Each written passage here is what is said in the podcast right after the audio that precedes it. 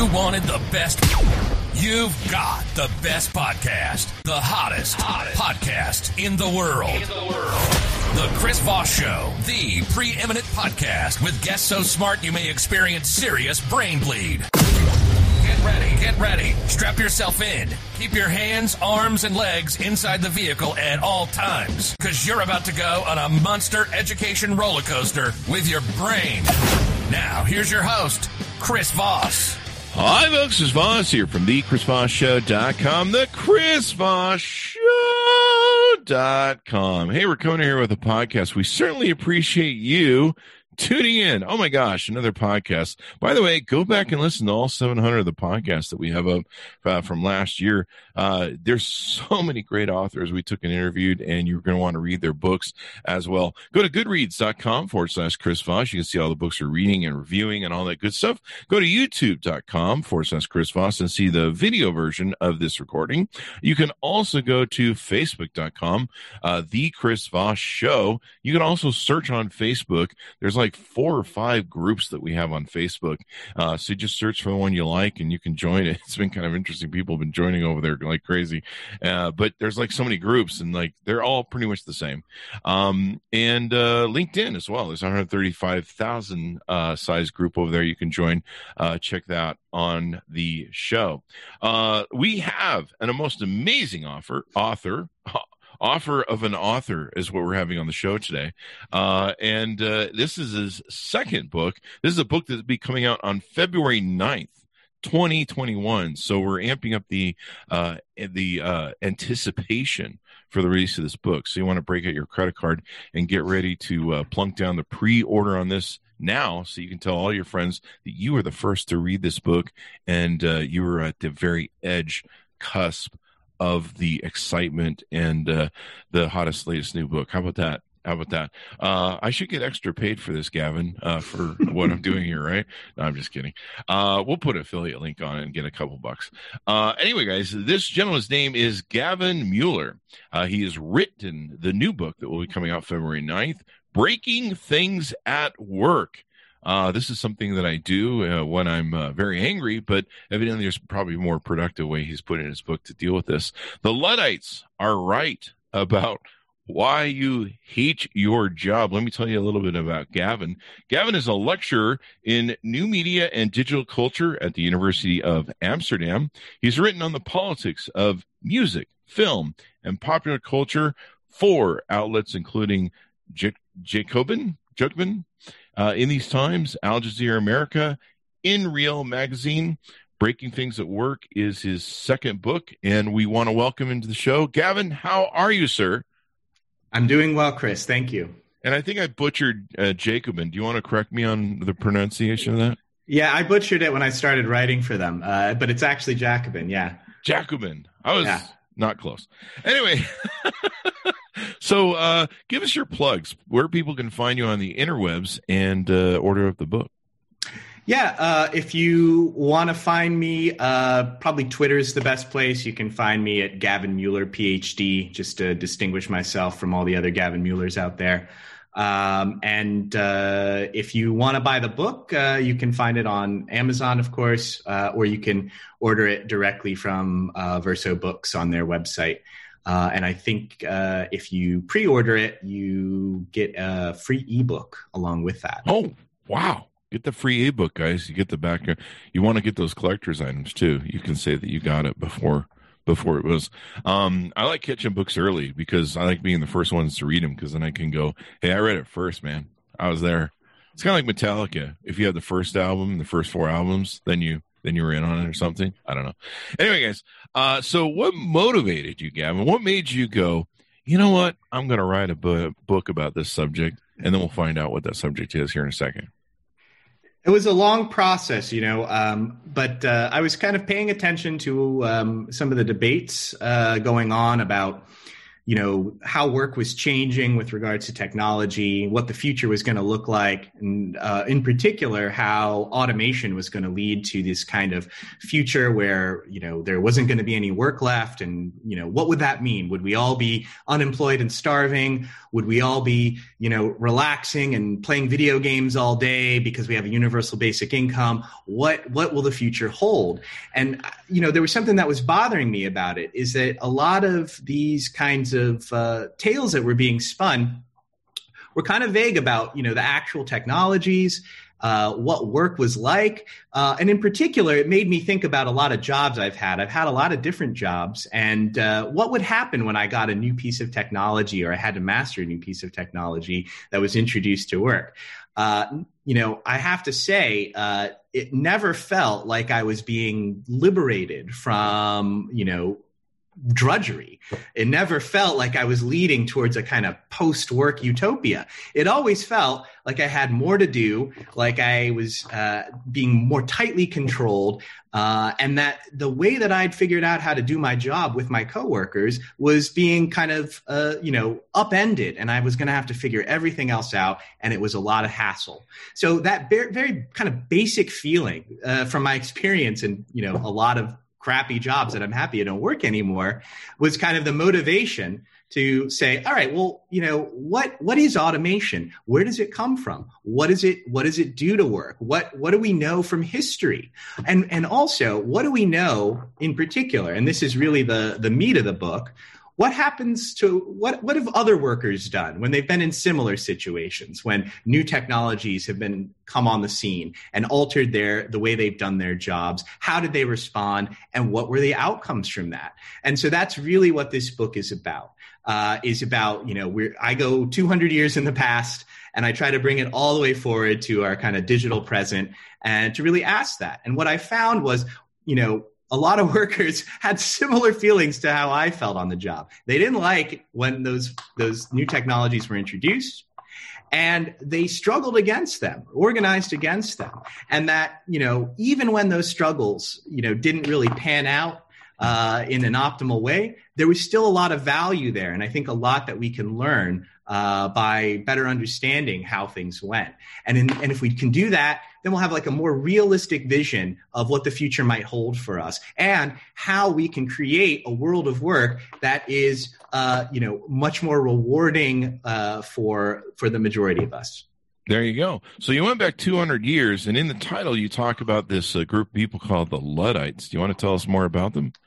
Yeah. So you know, some of you guys might have heard the term Luddite before. It's become a kind of, you know, a pejorative term for someone who's like got this irrational hatred of technology, you know. So they, you know, they maybe you've got an older relative who, you know, can't do email and hates it and just rails about the internet. Oh, they're a Luddite, right? They're just against progress. They're stuck in the past, right? Well, the Luddites were actually real people that were weavers. They worked in the textile industry at the dawn of the Industrial Revolution in England. We're talking about the second decade of the 19th century, 1811 to 1815 was it, and they were really active. So these guys were textile weavers. They made clothing. They were skilled tradespeople. They were good at what they did. What they did took a lot of ability. It took a lot of knowledge.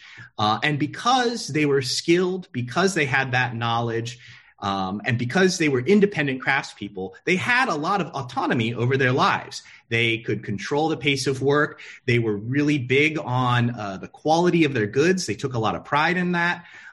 They wanted to make sure that women and children weren't being exploited in the work. And they also developed kind of thriving communities throughout the north and the Midlands of England, where you had towns that had lots of these weavers and other textile workers who were making up the town. They had a pretty good livelihood. They had enough leisure time to, you know, have hobbies and be interesting people, writing poetry, doing amateur biology, the kind of things that I think a lot of people would find to be a pretty copacetic lifestyle. But then they had a problem. And the problem was the Industrial Revolution is picking up steam, Textiles are one of the most important commodities of the time because everyone's got to wear clothes. And so people are looking at how to make textiles in a cheaper way. And this meant using new kinds of technologies that wouldn't require a really skilled, well-paid craftsperson to do. You could get, in fact, and they did, women and children to do it, and you could pay them very, very little. And so the Luddites were opposed to this, not only because of their own kind of personal pride, but they immediately recognized that this was a threat not only to their jobs, but to their entire mode of existence. Their entire communities were threatened by the fact that all of a sudden you weren't going to need these guys anymore. You weren't going to have to pay them what they were getting paid. You could rely on really low-skilled, low-paid labor. You would have much lower quality textiles, but people were going to go with that. So the Luddites struggled against that. At first, they said, "Look, we have Parliament passed laws. You're not allowed to do this. We're going to go to Parliament and say, hey, you agreed to protect us as workers. Tell them they got to knock off this factory stuff." Well, Parliament is busy at the time. This is 1811, 1812. If you're American, you probably learned about the War of 1812, where we fought the British. They actually burned down the White House. But, that was only the tip of the iceberg, because this was actually like a global conflict. You have England versus Napoleon on the continent. You have strife in the colonies in the Caribbean. So this is like a global struggle, right? That's happening, this total tumult. If you think today is crazy, go back 200 years ago and people were really losing their minds. So they're not really listening to these weavers from up north. They're like, whatever, guys, we've got bigger problems. In fact, maybe cheaper textiles are a good thing. So the Luddites had to take things into their own hands. And so what they decided to do was say, look, we got to get rid of these factories. We got to send a message. And they became famous for breaking machines, meaning they would go around to these factories. They would band together, go out at night. Sometimes they had these really big hammers, and they'd go to the factories, in particular factory owners that were really not listening to them and not kind of trying to negotiate or compromise, and they would just smash the machines and say, we're putting you out of business. And this got to a point where they were smashing a factory almost every night. Factory owners started to arm themselves to fight back, to defend their factories. Parliament starts getting alarmed because, this is a time of strife. There's political radicalism in the air. They don't know what's going on. Eventually, they send more troops to the north of England than they have fighting Napoleon in France because of how freaked out they are by the Luddites. One thing that I found in my research that was really interesting is, in spite of very harsh policing measures, the Luddites were very good at not talking to authorities, and they had a lot of trouble discovering who was actually a part of these raids on factories, because these Luddites were very good at keeping a secret.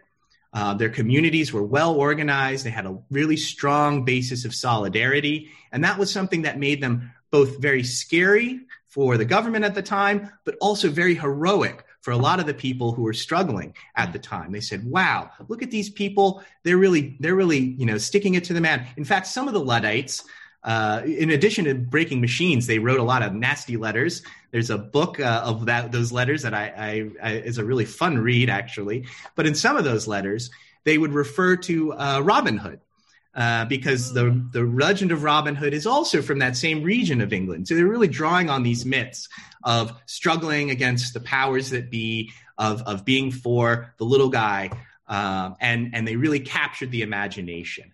But ultimately, their struggle came to an end. They were rolled up. Some of the leaders were arrested. They were tried and hanged, and the Luddites became. They were harsh punishments back then. They did not pull punches. And the Luddites became kind of synonymous with this irrational opposition to progress because, of course, after the Luddites go, the factories kick up. We learn in history class in school, the Industrial Revolution and made so many great things. And the modern world wouldn't be what it is today without that. And so the Luddites were these kind of weird, these weird backwards people that struggled against progress and struggled against the Industrial Revolution. But I think there's actually something more to that, because I think I don't think they were actually struggling against progress, because what happened for them wasn't progress. And actually what happened for a lot of people in the first generations of the Industrial Revolution was not so nice.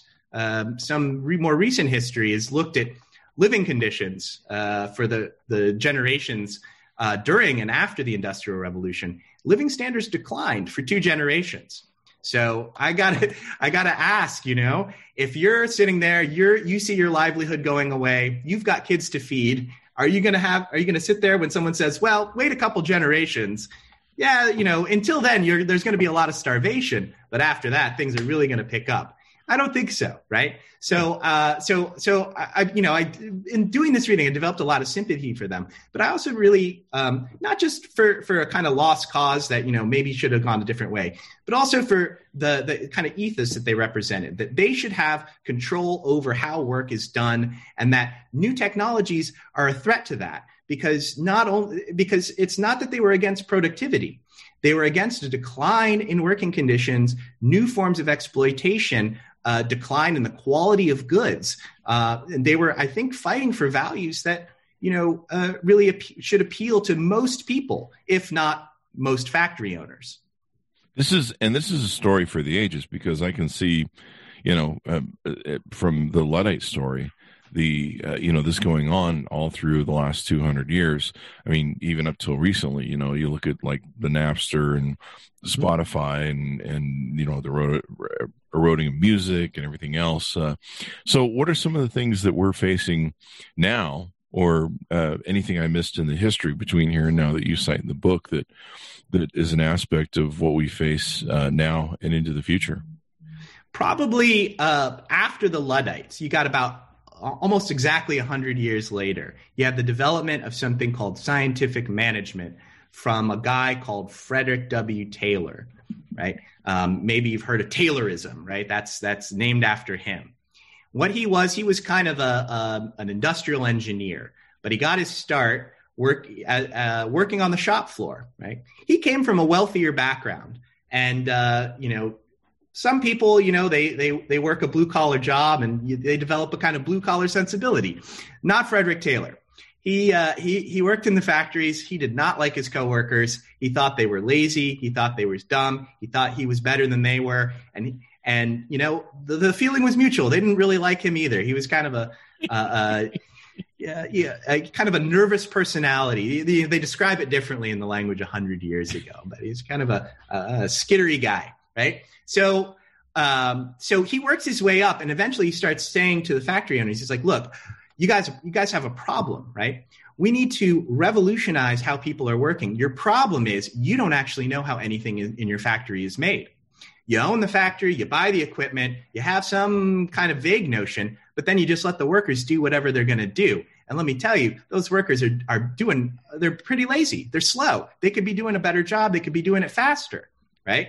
And so what Taylor did is he got a stopwatch, and he would just time these workers, and he'd say, you got to go faster. You got to go faster. You got to work harder, right? He would kind of invent these benchmarks, but then he would say, well, they're very scientific.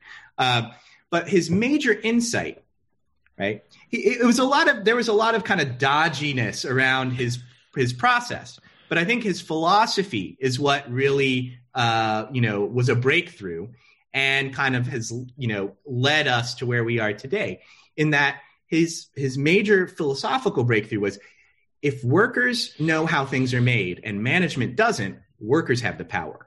If management knows how things are made and workers don't, because maybe you said, okay, worker, you're only going to do one tiny little task. You're not going to make the whole thing. We're just going to keep you focused on one thing at a time, and we're going to make sure you get faster and faster, work harder and harder, right? And we're going to take care of how things are made. We're going to plan everything out. Then management has all the power. Mm-hmm. Then, if that worker's not doing his job, if he starts making a fuss, if he wants higher wages, if he wants to work at a slower pace, it's very easy to get rid of him, because you're not going to get rid of all the knowledge that you need to make something. And so this philosophy just takes over manufacturing. It's really interesting, though, because it's Taylor actually bites off more than he could chew.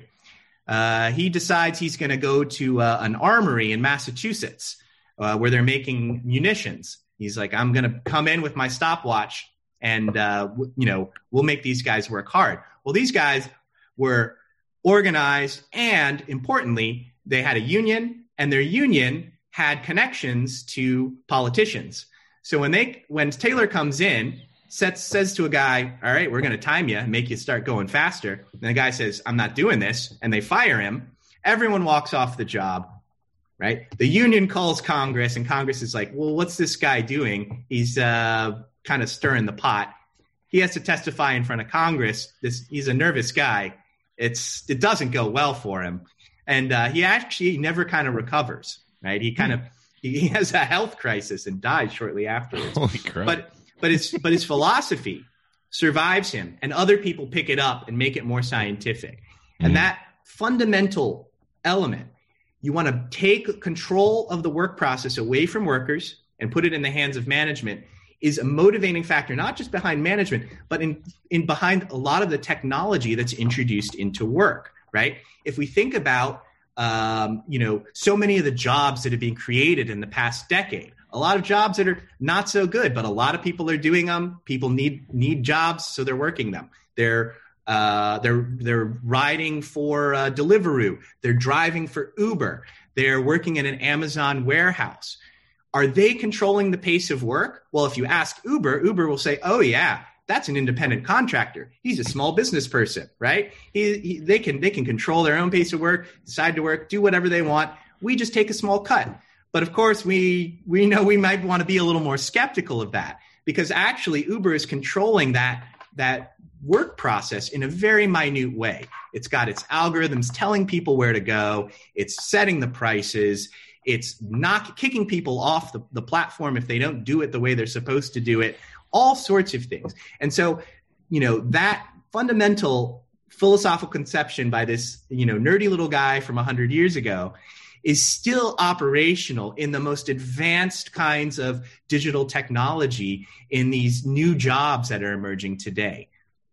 I just timed you and you did really well, but I think you can do it faster. So see if you can. No, I'm just kidding. I'm kidding. I had to do that joke. That's it. I'm out of here. The Taylorisms. I'm going to be walking around from here on out. Taylorisms.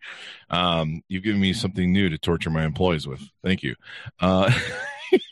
So what's your, and we'll talk about some more about AI and automation and stuff, but so what do you surmise is they're good, they're evil, they're bad, they're, what do we need to make changes? What do you surmise we need to do with all this information that you're covering in the book? Well, one thing I do is I look at the history, right? I mean, the guys at Taylor was annoying, and the Uber drivers of today are not the only examples. This is continual, something that happens continually over the history of introduction of technology into work. The problem that I discovered is that, for most of the history, particularly American history, unions advocate for workers in a variety of ways. But one thing that they tended to leave off the negotiating table was control of the work process, right? Mm. Even when that became a major point of contention, right? So unions were happy to say, yeah, you need more money, let's change your hours. Let's, introduce some safety measures. But what the kind of line they never crossed was workers need to have more say over how work is done. We need to have workplaces that are more democratic, right? And so that's one thing that I think we could that's one kind of takeaway, I think, from this book is to say, okay, this was a continually a demand from workers. I was reading about a very interesting strike, auto workers in Lordstown in 1972. Right. So this is the height of, the Vietnam War, anti-war movement, counterculture, LSD, rock and roll, all of that stuff. But you also have at that moment new automation technologies being introduced into auto factories. At the time, General Motors is the Amazon.com of the day. It's the largest corporation of the world. Unlike Amazon, those jobs were like really good entry-level jobs. And even the workers who were unsatisfied with it recognized that. They were like, wow, I'm getting paid double what I'd get paid anywhere else. And yet there was something about that work that was just, they couldn't deal with. It's because the new machines kicked up the pace of work. Not only that, but when you work faster, you get sloppy, you make mistakes. And in an auto plant, those mistakes can be deadly, and they were. Injury rates are shooting up, okay? But also, people are looking down the barrel of a gun of, am I going to tend this tiny machine doing the same, pulling the crank the same way for 20 years? Yeah, you know, I can buy an extra car. I'll retire earlier than some of my friends. But, you know, what condition is my body going to be in? What condition is my mind going to be in? These guys are looking at the counterculture and saying people are asking more from society. Maybe we should too, right? And so, you know, there's a kind of misnomer that like this division between hard hats and hippies. And I really like this strike because it shows there was a lot of overlap. In fact, Newsweek called the Lordstown 1972 strike, they called it industrial Woodstock because they thought that these guys, it's funny, you look at the picture now and it's like, I have longer hair than a lot of them, but they were long hairs at that point, wearing sunglasses. Wow, that's really edgy. Hippies. Exactly. So, but they were auto workers too, right? They were totally blue collar guys. And so they were rebelling against not only their management, but they also had to rebel against their unions because the unions weren't representing those grievances. So I think that's a big takeaway from this book is it that we got to think more about not just, you know, improving pay, which we should, you know, that's important. I'm not saying it's not important, but also working conditions are important. Autonomy over work is super important. Work is something that people spend a lot of their life doing. And, you know, do we want them to be worn out, you know, stolted, or do we want them to feel fulfilled in some way or to have some kind of stake in what they're doing? I think, you know, I've had a lot of jobs and the most satisfying ones, including, you know, teaching at university are the ones where I have a little bit more control, a little bit more say over what I'm doing. And I feel like I can be, you know, creative and autonomous in what I'm doing.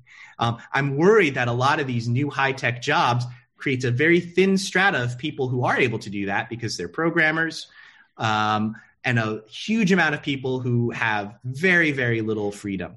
And that I don't think that's going to create a very stable or enjoyable world in the future. And do you follow up how that affects mental health of people in being in that situation where they're constantly just chasing the cheese harder and harder, being forced to? I mean, not so much. I mean, we do know that like there's a lot of kind of people who've theorized that things, you know, you and I are old enough to remember the old phrase going postal back in the 80s. That now we call them a mass shooter situation or something like that.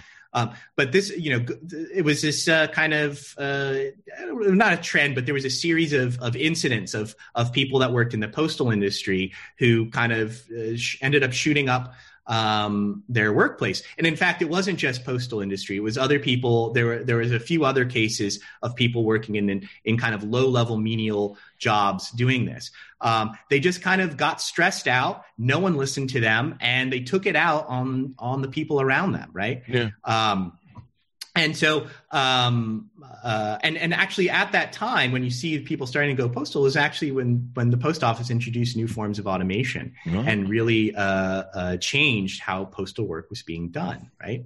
So I think there are clear kind of mental health issues there. I think there are also political issues. Right. If work, I'm someone who thinks that people, go out, vote or whatever, get involved in, you know, your community. But also I think, you know, we spend a lot of time at work. It's one of the most important parts of our life, and we need to have more say over how it goes. So that's one of my major interests is a kind of political interest, right? That we start asking those kind of questions, that we're not satisfied with, you know, okay, an extra dollar an hour here and there or whatever it is, but we have a kind of richer, more engagement with our workplaces. Yeah, and this brings up really good points about people need to be advocating for stuff. Zappos was the company that I saw that was really concerned about its employees and them feeling fulfilled on the job by having more control.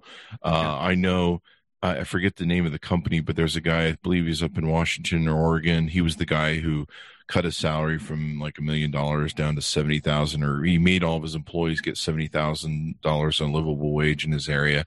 And he's, you know, I constantly see him on LinkedIn still talking about how much success that was and how fulfilled his employees were. And, you know, I talk a lot about how we've gone through 40 years of stagnant wages, but we've seen, like you say, the highest progression of automation and output through from workers. And, we've seen the dissolving of unions, the legislative attack on unions that have tried to take away their power. And then, the fight for minimum wage. And then, if you really understand what's going on with the billionaires, the Betsy DeVos Council on National Policy and other groups that really want to enslave workers and pay them nothing. This is the people who fight against the $15 an hour, which really should be a whole lot higher when you think about it.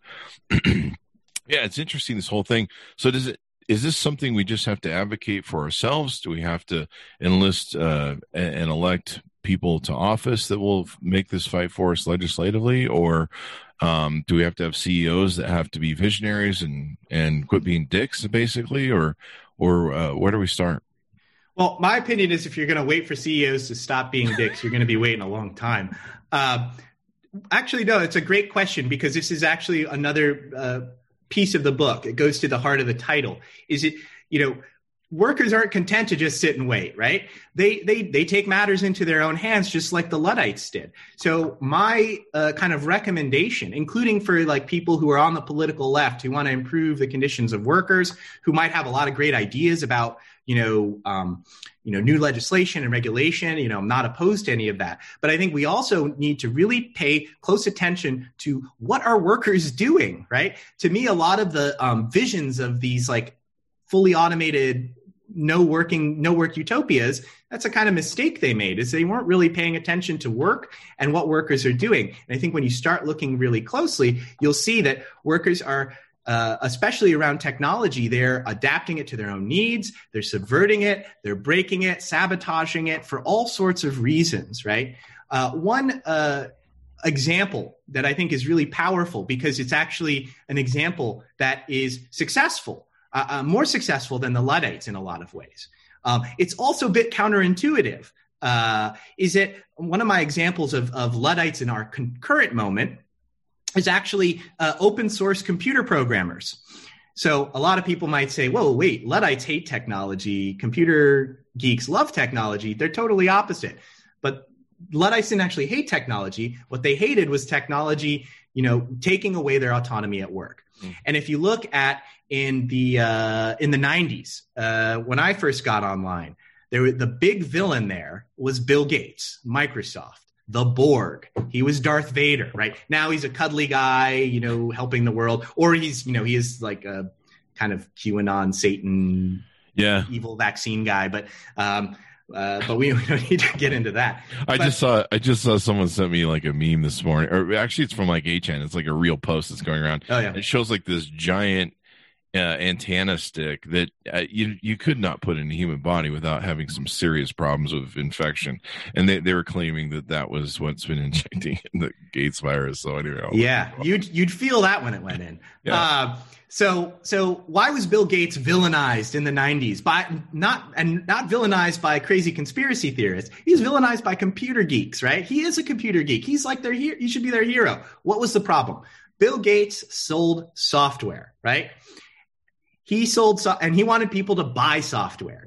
And there was a huge culture that had roots back into computer science communities at universities of people that they were programming for fun. They made little programs or games to entertain each other because they wanted to learn, because there were a lot of that was what people were doing in the early days online. There, only really people who were really good at computers were online.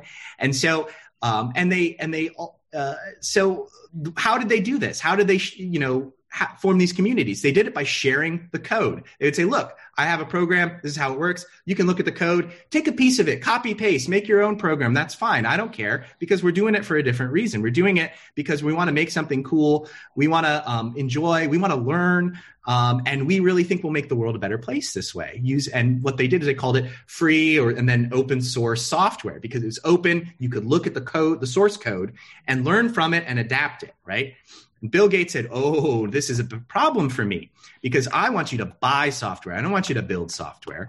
And if you're looking at the code, that's my property, right? That's my copyright. I'm gonna get you, right? You guys are pirates. And so this guy, Richard Stallman, eccentric computer programmer out of MIT, created alternative licenses. He said, okay, copyright is one thing, but I have this new license. In fact, it's new GNU license. And it says anyone who takes anyone's, first rule, anyone can look at the code of my programs under this license.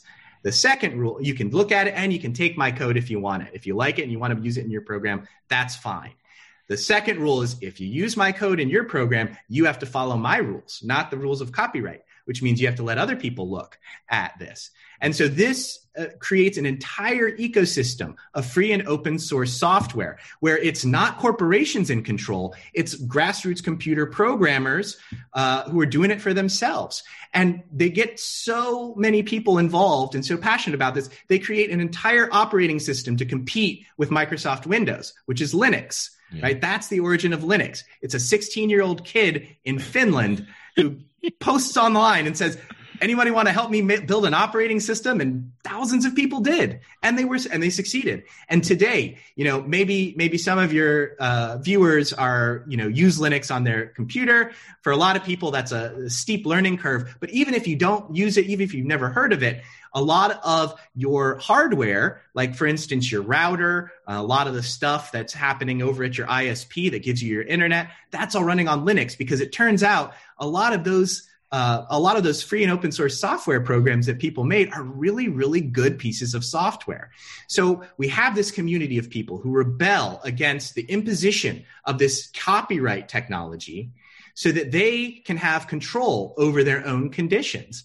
And they're so successful that we still have open source software today. And in fact, one reason why programmers are some of the best paid, most independent jobs around is because there's so much open source software out there that you can't have a company like Apple or Microsoft saying, oh, all of our stuff has to be done on our code.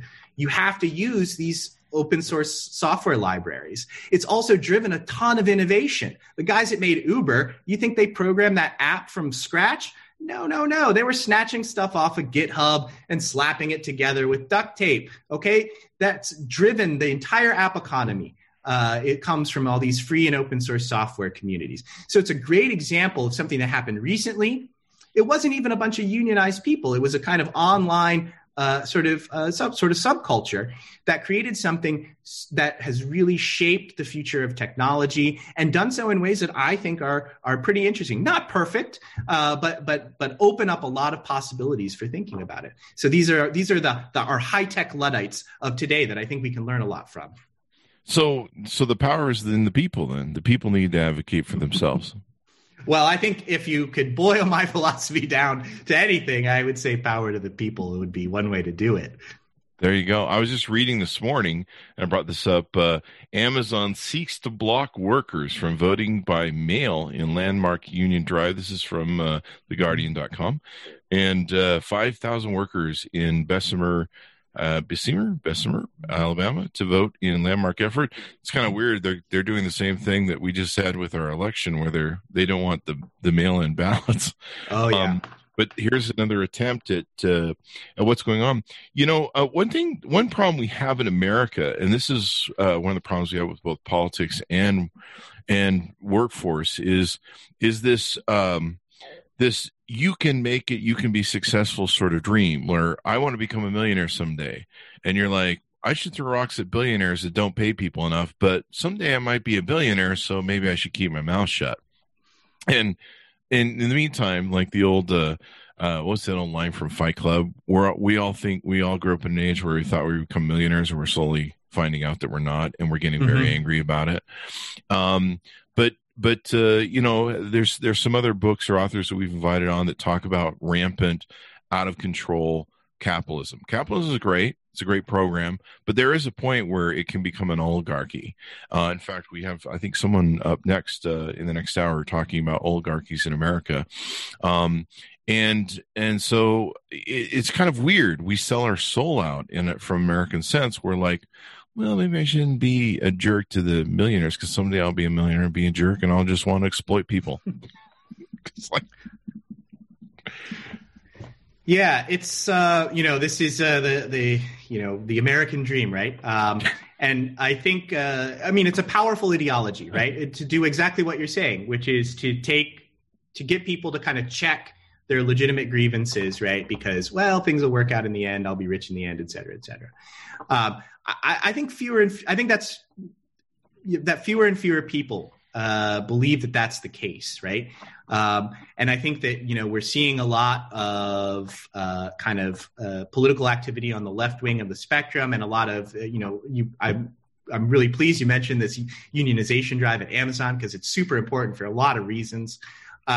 Because I think people are recognizing, you know, that there, you know, it doesn't just happen by nature. If that we have to fight for the things that we want to see in this world, and you know, by not fighting or by losing those fights for a long time, we've gotten into a situation that's that we need to get out of, right? Amazon is a great example of a lot of the things I'm talking about, because one of the things that really drives unionization efforts or other forms of worker organization at Amazon is the working conditions, which are extremely constrained by technology. I don't know if you've learned much about it, what it takes to work at an Amazon warehouse. This is also a great example of how automation is not going to lead to a post-work utopia. Amazon has tons of robots. They've hired, their workforce has increased by 50% this year. Okay, they've had experiments with fully automated warehouses that have not worked out very well at all. The dexterity required to pick is what they call it, to pick through packages, to sort them, and to get them into where they need to be, to wrap them, et cetera, to box them, to do all those kinds of things. It's very hard for a robot to replicate. So instead, what are those robots doing? What's that automation doing? It's not replacing people, because we have thousands and thousands more people working in Amazon warehouses. Well, what it's doing is it's tightly controlling every move they make. And Amazon takes this Taylorist stopwatch principle to the total extreme, because what they do is they outfit their workers with trackers, scanners, sometimes wearables, so they know every precise movement that someone makes, right? And exactly how long it takes someone to do their job. They call that the rate. And oftentimes the warehouse will publicize the rate. And if you're on the bottom of that, so everyone, imagine that. Imagine you're at your job and everyone knows you're the slowest every time. Wow. That really hurts. But it doesn't just hurt, because if you're on the rate for too low, if you don't hit the minimum rate, you're gone. And it's very hard to get around that. Although some workers have tried to figure out ways to kind of game the system. And what this allows Amazon to do is it allows them to rationalize and eliminate any kind of downtime that someone has. So you are constantly working. If you look at what people say about these places, they say it just drains you utterly, right? You are a shell of a person when you're done with your shift. You are so tired. You have no autonomy, right? And so these are poor condition jobs. The other thing is, they make you work faster and faster. And just like with the auto workers that I mentioned before, that leads to lots of injuries. Amazon's the most dangerous workplace in America. And this was before COVID. And we know that now with COVID, these warehouses have been a source of outbreaks. The big warehouse in Minneapolis at one point had a COVID infection rate at 4 times the level of the rest of the community. And those people, they don't stay in the warehouse. What do? They go home, right? And then spread it throughout their communities. So, and Amazon, they cut every corner you could imagine, right? Sure. Their press releases talk about, we've given out $2.5 billion in bonuses, and we've got hand washing stations in every 10 feet or something, right? When you boil it down to per worker, it's, people are getting an extra $100 a year. It's nothing to really write home about. But the point is, these working conditions are very bad, and technology is a huge component of that. It's definitely the main part of the recipe. To get people to have no control over what their own bodies are doing, right? So that they are as productive as possible. And what that means is they get injured. Amazon pressures them. You have to report to their medical center, and they're like, well, how could you know that the rotator cuff injury was from our package? Maybe wow. You banged it playing basketball. It's hard to identify. It's not like your arm, you get severed, right? It's an injury that builds over time. They use every excuse in the book to avoid letting people have time off. If you take time off, that can be a demerit and cost you your job. But they also have no problem running through people, just like wringing them out. Turnover at an Amazon warehouse is 100%, which means their entire workforce in their warehouse will be different in a year. That means no one lasts more than 9 months to a year. And they don't care. One thing that when I've talked to people who worked at Amazon warehouses, one thing they say is, this is the easiest job to get I've ever had. You show up, you fill out a form. They don't even look at it. They don't care, because you're just a piece of meat to them, and they know you're going to be gone in a few months anyway. So I don't think this is a good way forward, because this is really what we're looking at as far as the future of work. We're not looking at living like the Jetsons, right? Or Star Trek. We're looking at Amazon workers. This is where hundreds of thousands of jobs have been created. They pay better than, working at Dollar General or something like that in a lot of places. But people are totally wrecked by them, and they have no say over what they're doing. And Amazon, being a high-tech company, is also drawing on some of the most high-tech surveillance capabilities. They've literally hired the Pinkerton detective agency, which was used to break unions 150 years ago in extremely violent ways. But they're surveilling everyone. Both at the Amazon warehouse as well as at Whole Foods, because they want to snip any kind of unionization or organizing in the bud. And I think this is what we really have to see, is technology is actually being used as a weapon to really immiserate people and to prevent them from, living the lives that I think almost anyone would say people deserve to live. And if that's the case, we have to struggle not just against the companies, but we have to struggle against a lot of the technologies that these companies have been using on their workers. Wow, that's just extraordinary. And like I say, I have friends that will be like, they'll talk about how great Jeff Bezos is, and they'll talk about how great Elon Musk is, and I'm like, yeah. They really don't seem like all that sort of guy. A lot of people still talk about how great Steve Jobs was. And if you knew Steve Jobs, he was an incredible prick, and an asshole, and destroyed a lot of people. I mean, the thing that he did where he regulated people's wages or the ability to go to other places in Silicon Valley was a huge scandal. Oh, yeah. And they still do that today. The companies still collude, because that's a way to if you force people to stay, you control them a bit more, right? Yeah. Google got in trouble for it a few years ago, but there's every indication that this kind of collusion continues. I don't think the Trump administration was going to bother with those things. We'll see if Biden changes, but Silicon Valley is the Democratic Party in Silicon Valley are very copacetic. So we'll have to see. One thing that I've learned a lot from is I live in Europe now. And some things are different. Some things are the same, right? Amazon warehouses are here. They have a lot of the same problems, but what they do have that most Americans don't benefit from is they have a lot of regulations around privacy and around how technology can be used that makes it so these companies can't just do whatever they want. And if they break the rules, they get in trouble. They have to pay fines. They have to change the way they do things. And I think that's one really nice thing to see, because a lot of times, we talk about well, wouldn't it be nice if work was like this or like that, or if, you know, politics were different?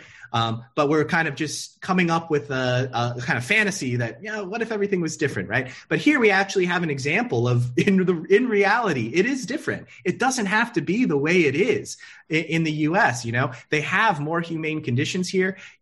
Again, it's not perfect. There are problems, right? And I think there will continue to be problems.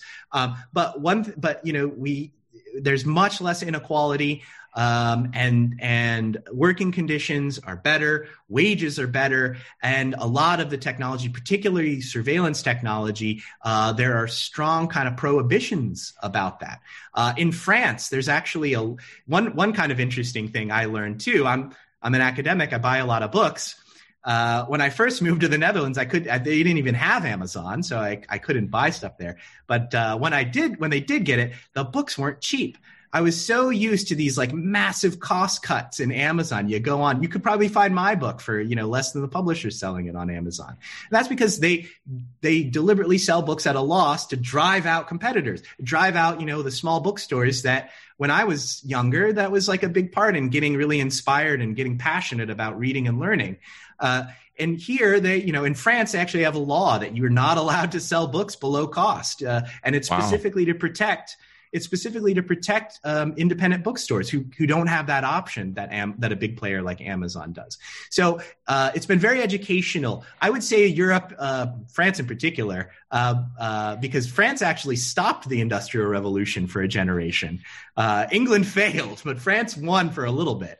But is a much more kind of Luddite continent. And I think that it makes the quality of life much better. I think, you know, I really wish that my friends and family back home could have some of the benefits that I do here. And just not just me personally, but you see around, people are happier. You have more leisure time. You have less anxiety about, you know, how am I going to pay my bills? What if I get hurt? You know, what's my insurance going to be like? Again, it's not perfect. It's maybe not even trending in a great way, but it is a real example of how things, even in a kind of advanced capitalist economy, could be a little bit better. This has been awesome, man. I saw stories in France, and I can't remember what movie it was. Maybe it was a Michael Moore movie, but they showed about how in France and other European countries, like the companies that are based here gladly do business over there, and they pay much more benefits, much more health insurance. You know, some of these countries even have, if you're pregnant as a mother, they have someone who comes by and helps. After birth, they come by and help. They give them time off. The quality of life is just so much better. And, you know, over here, people will be like, well, then, you know, they'll have to lay off more people and they won't do business here. Well, they're gladly doing business in these other countries, and they're still making a profit, doing fine.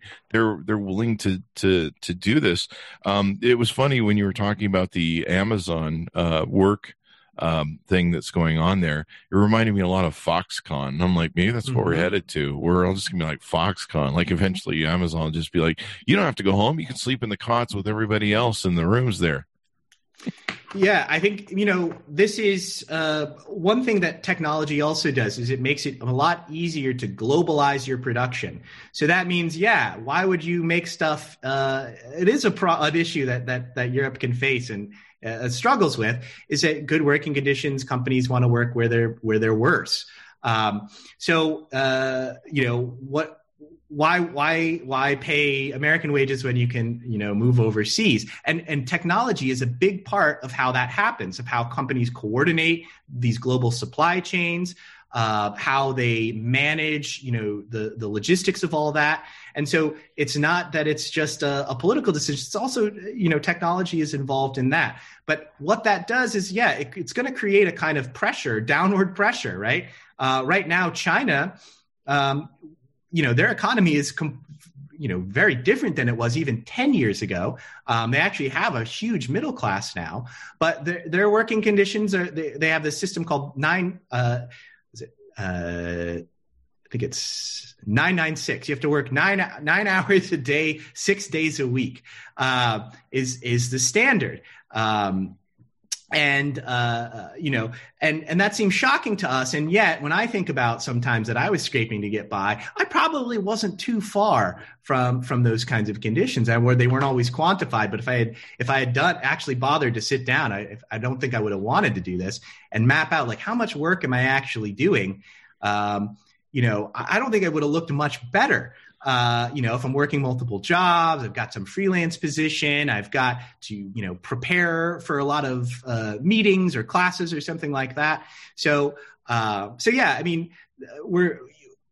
you know, how is this stuff going to change? I think that, you know, yeah, we need to ask for, you know, better regulations. We need to kind of have changes in the political establishment. But I think we need kind of deeper, more granular changes, which means we need to kind of start changing workplaces.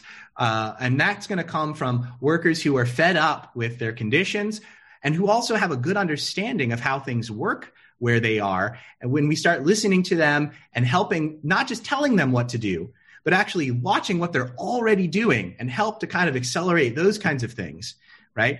For them to say, look, I worked at Amazon. I know all the abusive technology that we need to reform. I'll tell you all about it. I know how it works. Those are the kind of things where we can start making progress. My worry is, you know, even if we I mean, it's not the biggest worry, it'd be a big improvement, but some of the failings of past moments in history that I talk about in my book, where you did have really strong kind of pro-worker movements who were politically influential, is again, like I mentioned before, those kinds of conditions were left off the table. The people who were running those movements were like, well, technology's just neutral and it's going to increase productivity and we'll all benefit. And it turned out that wasn't the case, right? That was a mistake. So we need to kind of put those kinds of issues back on the table, right? That's kind of one of my main agendas in writing this book, is to try and get those kinds of issues I want politicians to talk about them, but I'm really interested in everyday people talking about them and understanding how they can kind of connect with other people who are having similar problems. And, you know, let's start working through it, start organizing. You know, is it unionizing or doing other things to kind of chip away at some of this accumulated power by these massive corporations? And that's really important, the power back to the people, because one of the problems we have, especially with Citizens United, is there's more and more of these corporations that own these politicians, and they just play to their donor class. As we go out, Gavin, this has been a wonderful discussion, and I encourage everyone to pick up the book. Give us your plugs so that people can order the book up from you and where to find more about you on the interwebs. Yeah, I guess, you know, the easiest way is to, Breaking Things at Work is published by Verso. You can order it from the Verso website if you want to avoid the Jeff Bezos Borg. At the same time, you know, no one's hands are perfectly clean. So if you go on Amazon and pre-order it, I think it boosts my stats a bit, which can help me out a little. I confess I don't know how all of this works, but other people told me this. I'll leave it up to anyone who wants to purchase it. You may eventually, my first book I wrote was about, based on my dissertation, and was about piracy. Not to my knowledge is my book available that way, but I imagine it will only be a matter of time. Not necessarily endorsing that, but I think my number one priority is for people to read it. You know, I'm not anticipating, you know, I've left the American dream behind, Chris. I'm not thinking I'm going to become a millionaire off of this one.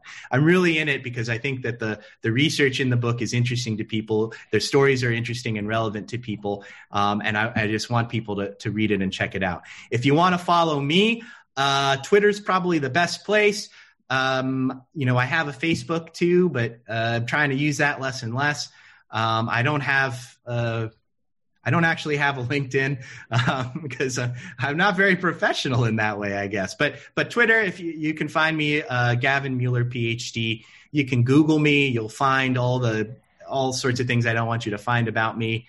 There was an alt-right hit job on me a few years back. Oh, wow! I think that's gone down in the search rankings over time. Yeah. Don't pay attention to that stuff. But you can find me on Twitter. You can find my website, gavinmueller.com. You can email me, gavinmueller@gmail.com. I really do try to respond, and I always appreciate hearing from people. But yeah, you know, other than that, I encourage you guys to, I'm not your guru, I'm just another guy here trying to figure out things like everyone else. What I would really love to hear is, if any readers have their own experiences with technology at work, where they had to struggle with something, solutions they came up with, maybe even, things, breaking a few rules or laws. I'm not going to snitch. I'm not that guy. But I'm really interested in those kind of experiences too. I'm kind of, I want to know what everyday people are doing. I'm really happy to be here. I enjoyed my conversation with you tonight, Chris. I hope people check out the book and learn a little bit about kind of the history of work and technology and the struggles that have taken place. And maybe we can all work together on creating a future that benefits a lot more, that benefits the majority of us, right, instead of a slim minority. There you go, guys. All encapsulated in one big pitch there. Gavin, thank you very much for spending some time and sharing us the details of your book. Thank you very much, Chris. It's been a pleasure. Thank you. Me too. Pick up his book, Breaking Things at Work, The Luddites Are Right About You, about why... Here, let me do that over. Breaking Things at Work, The Luddites Are Right About Why You Hate Your Job by Gavin Mueller. Check it out. Order it up. You know, it's funny when I say that title, Breaking Things at Work. Do you remember that old meme from like the early days of the internet where that guy would go crazy and he just broke his whole cubicle and he broke, the keyboard over the monitor and stuff? Oh, yeah. Oh, yeah. I have a great collection of those memes. There's actually a lot of Garfield versus a computer comics that's my like kind of particular niche that I really enjoy. Garfield with the chainsaw on the computer. Yeah. That's what that always reminds me of, Breaking Things at Work. So check it out, guys. Order it up and get the advanced copy. It'll be out on February 9th, 2021. So coming up here, I think another week or two. Be sure to grab that. Also, guys, to see the video version of this recorded conversation, you can go to youtube.com/Chris Voss. See the books you're reading and reviewing at goodreads.com/Chris Voss. You can also go to facebook.com/The Chris Voss Show. You can follow numerous groups on there and on LinkedIn as well and Instagram as well. We put a lot of the broadcasts on Instagram. So follow us over there. We certainly appreciate you guys tuning in. Be sure to give us a like, subscribe to us at all the different places that we're out there, and we'll see you guys next time.